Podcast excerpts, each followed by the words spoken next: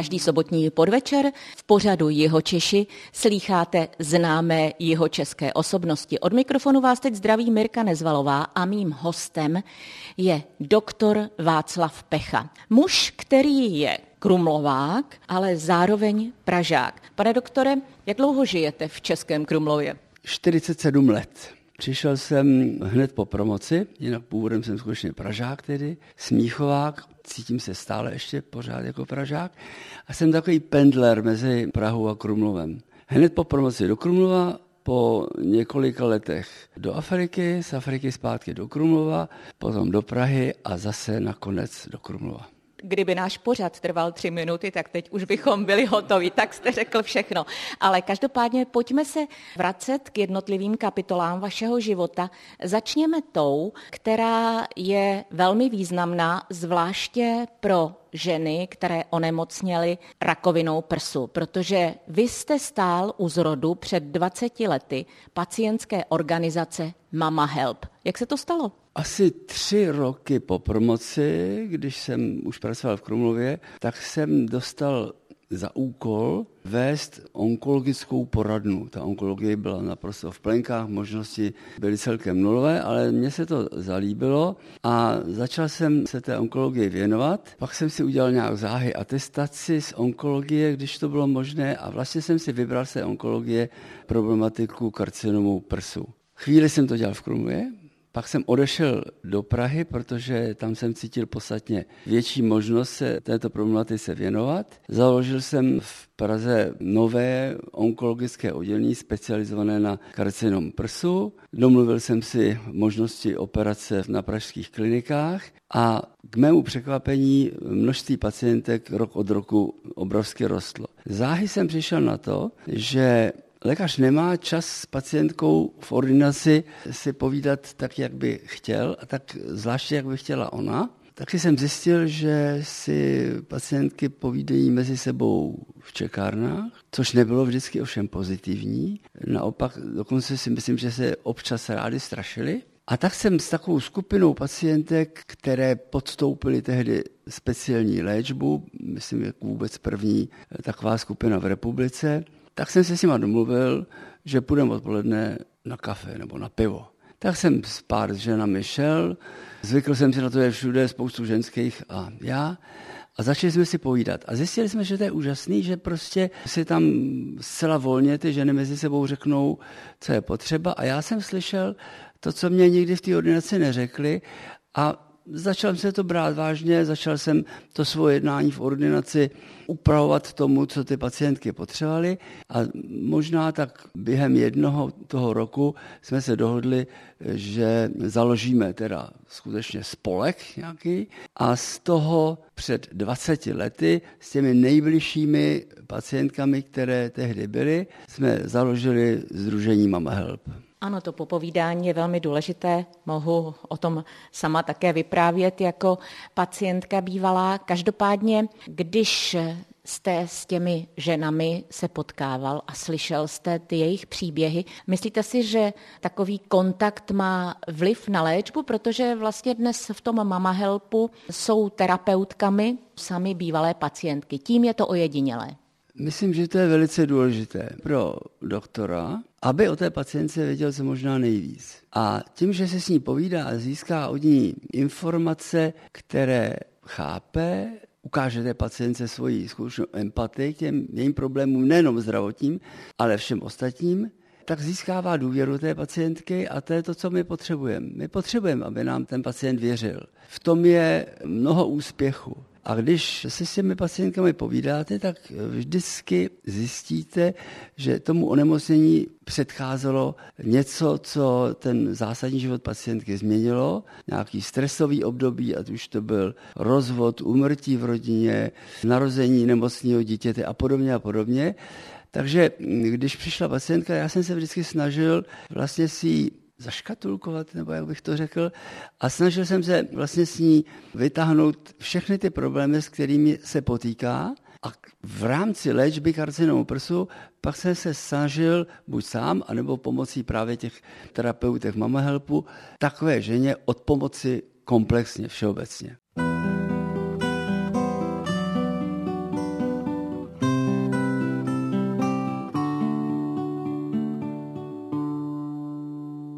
Doktorem Václavem Pechou si povídáme v Českém Krumlově. On je nejen onkolog, ale také hotelier, nebo jak bychom to nazvali, pane doktore?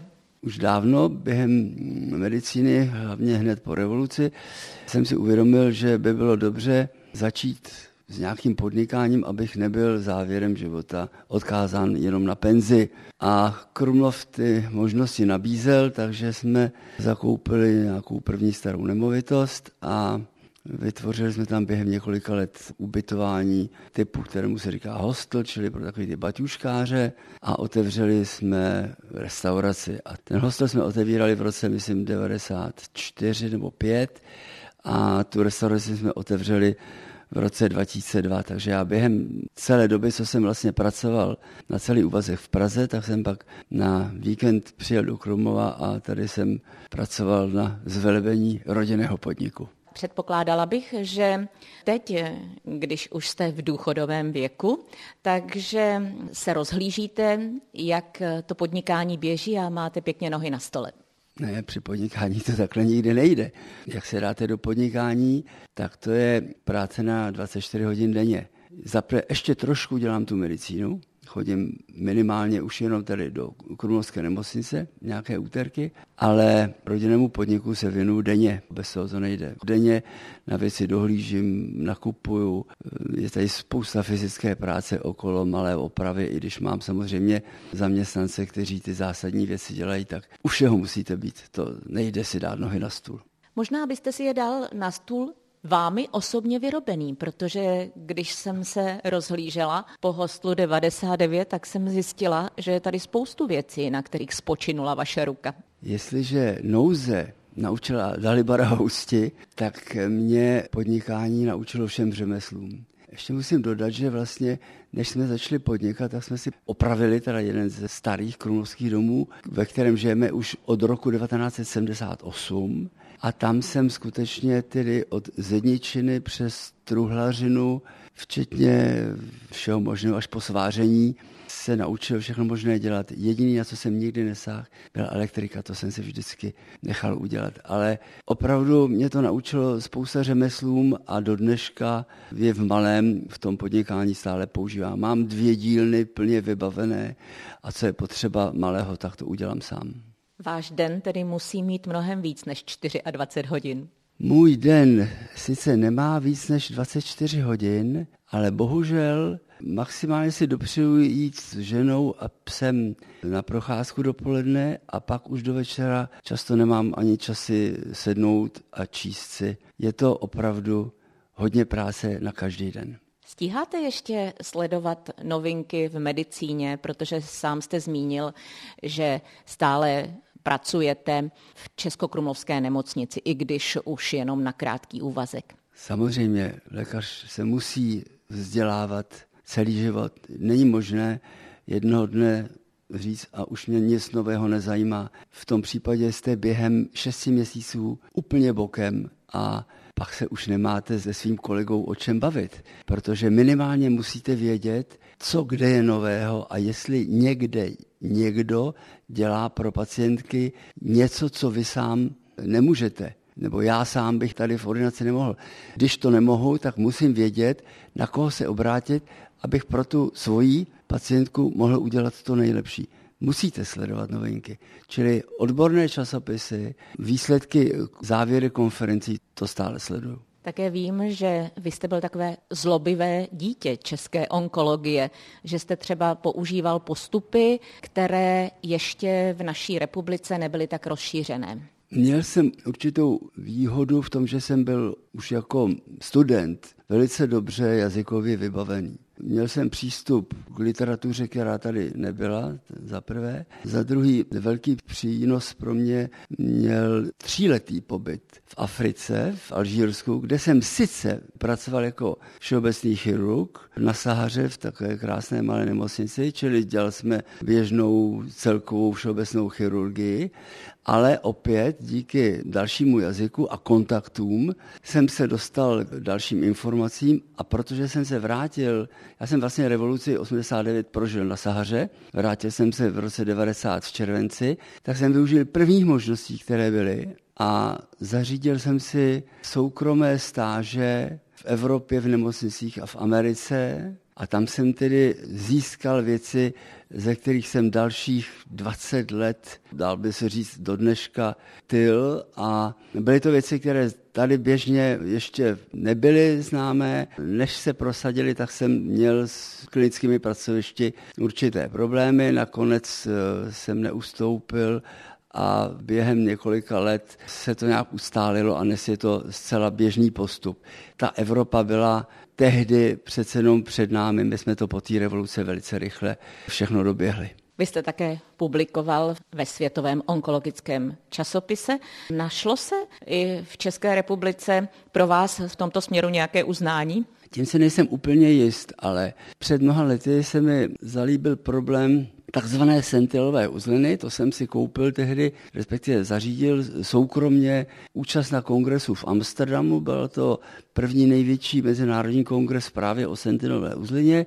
Dovezl jsem si spoustu materiálu, začal jsem podle toho postupovat, byl to systém, který už se teda v Evropě běžně dělal, s tím jsem tady hodně narážel taky, ale protože ta naše pražská ambulance měla velký přísun pacientů, my jsme dělali až 500 operací ročně, tak jsem měl skutečně množství v úvozovkách materiálu na zpracování a s jedním kolegem z gynekologie jsme dali ta data dohromady. Vytvořili jsme práci týkající se sentinelové uzliny u pacientek, které prodělali předoperační chemoterapii. Poslali jsme to do časopisu Cancer, což je, řekl bych, asi nejvýznamnější časopis na světě zabývající se problematikou onkologie a k našemu překvapení oni ten článek přijali. Vyšel, teď nevím přesně už v kterém roce, už je to mnoho let tedy, myslím 12, a dokonce nám napsali, že ten soubor, který jsme tam poslali, byl druhý největší soubor na světě. Takže z toho jsme měli skutečně radost. A po letech jsem zjistil, že někteří kolegové, onkologové o tom vůbec neví. Jejich škoda, ale především škoda těch pacientek, k nímž se tato informace nedostala.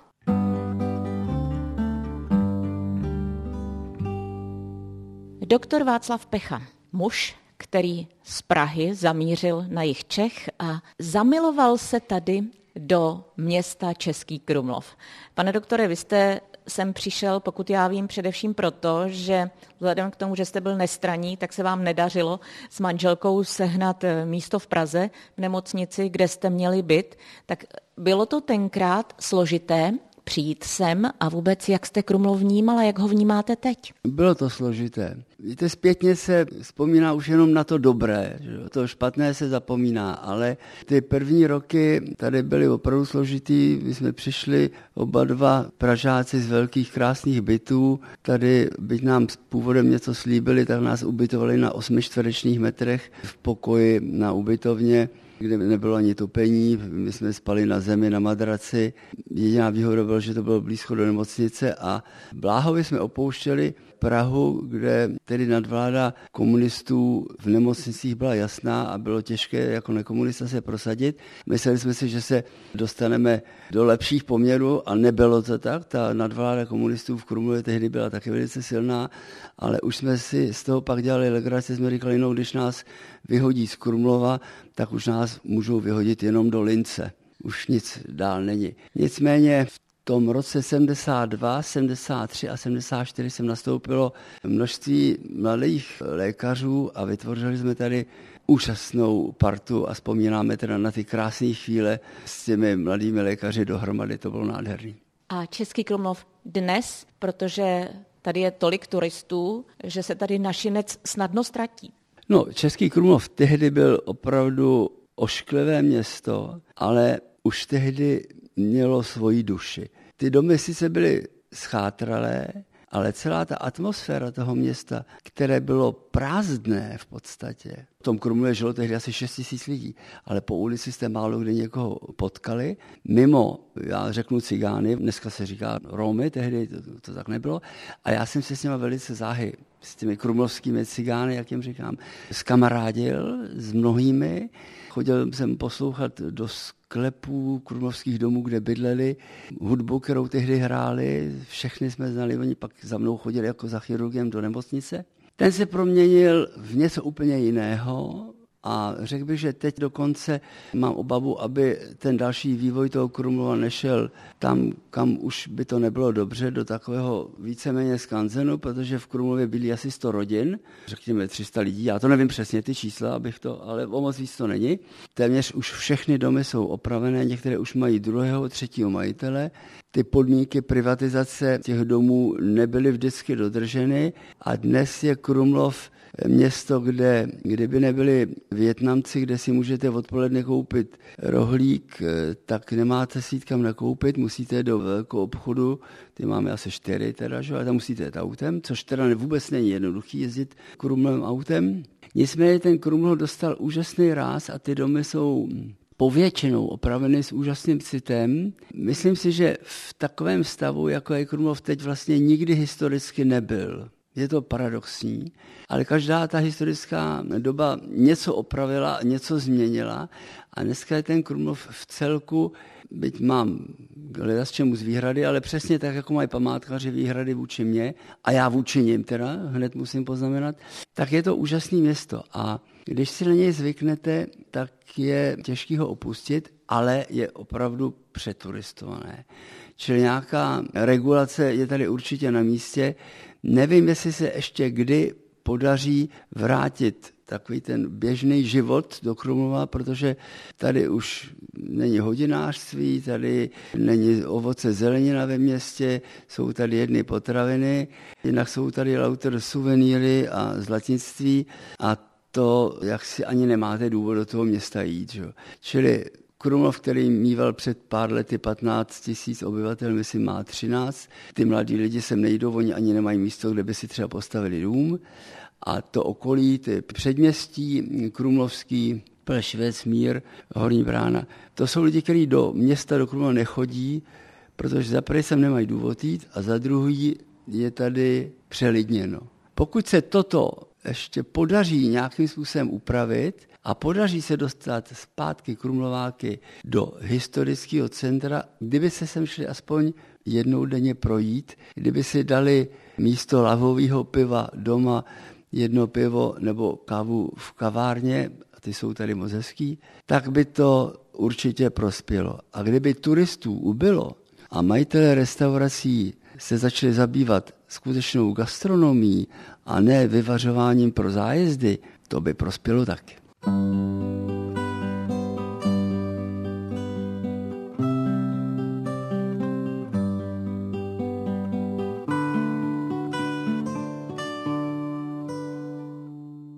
Onkolog, cestovatel, kutil, podnikatel a milovník vína. To je také doktor Václav Pecha, s kterým si povídáme v Českém Krumlově. Je to tak, pane doktore? Je to tak, ano. Ještě musím dodat, že jsem byl muzikant, taky aktivní. No, to už jsem teda nechal. Ano, milovník vína. To je úžasná historka. Měl jsem dvě pacientky, ta jedna byla hodně mladá, které jsem operoval. Oni nějak spolu chodili na ty chemoterapie a na ty kontroly, takže spolu kamarádili. A jednou v sezóně chřestu se mě zeptali, jestli by mě mohli pozvat na večeři, tak jsem trošku chvíli váhal, ale pak jsem řekl, proč ne, v rámci zjištění jejich problémů rodinných a podobně. Vyrazili jsme na takový pozdní oběd, ranou večeři, do jedné pražské restaurace a dali jsme si víno, vybírali jsme ke chřestu víno, což somlieři ví, že je opravdu velice složité. Moc se nám to líbilo, tak jsme se domluvili, že půjdeme znova, pak už jsme šli jenom na víno a pak jsme si začali vybírat kampem na víno. Opravdu jsem s těmi dvěma ženami byl, mám co třeba desetkrát, možná patkrátkrát společně na nějaké takovéto víceméně soukromé akci, až mě jedna z nich jednou oslovila a řekla mi, pane doktore, nechcete se přihlásit na somlierský kurz? Mě to víno hrozně chutná, líbil by se mi to a něco bychom se tam dozvěděli. Já jsem chvíli váhal, za prvé to bylo relativně časově náročný, za druhý to stálo nějaký peníze, za třetí to znamenalo se něco učit, Nicméně jsem na to kejvil. Absolvovali jsme první sommelierský kurz, tam jsem se seznámil se spoustou lidí, pro které víno byla stejná záleba jako pro nás. Pak jsem s tou dámou ještě absolvoval další asi dva nebo tři významné kurzy, senzorické zkoušky. Tak jsem si říkal, báječný, to bude úžasná zábava do penze. No a teďka občas z legrace říkám, i když jsem před chvílí řekl, že ty odborné časopisy čtu, tak v nadsázce říkám, teď už nečtu onkologické časopisy, ale čtu časopisy o víně. Víno mě zůstalo a věnuju se tomu, řekl bych, relativně intenzivně, jezdím stále na nějaké ochutnávky, jsem v kontaktu s pražskými sommeliéry. V Krumlově jsem se přidal ke skupině dvou mužů, kteří založili festival vína. Já jsem se už jako k třetímu ročníku přidal, takže jsem jeden z gestorů festivalu vína v Českém Krumlově. Víno je můj každodenní život. A já ještě dodám, že jsme přeci jenom na jihu Čech, že pivo vám zase zachránilo život, je to tak? Ano, jsem, jak to víte, jsem propagátorem piva, a byla to jedna z takových věcí, které se mnou moje pacientky sdílely, protože sám jsem před kolika 23 lety už se stal onkologickým pacientem, takže sám jsem po chemoterapii, po ozařování a měl jsem velký problémy se stravou, nebyl jsem schopný dlouho po ozařování přijímat stravu až eh, mě žena řekla, ať zkusím to pivo, který jsme vždycky rádi pili, protože s mojí ženou už jsme studovali a chodili jsme stále na pivo, tak do mě dostala první pivo a já jsem pak vlastně jako první potravinu po té chemoterapii pil pivo, udělalo mi to hrozně dobře, takže potom jsem svým pacientkám, které po chemoterapii měli problémy se zažíváním a nechutenstvím, tak jsem vždycky říkal, dejte si pivo. A oni přišli a řekli, máte pravdu. Ano, pivo je skutečně nejlepší digestivum. Takže pivo mimo vína samozřejmě. S doktorem Václavem Pechou jsme si povídali v Českém Krumlově pro náš každotýdenní sobotní pořad Jeho Češi. Pane doktore, kdybyste teď chtěl něco vzkázat prostřednictvím rozhlasových vln jeho českému éteru, co by to bylo?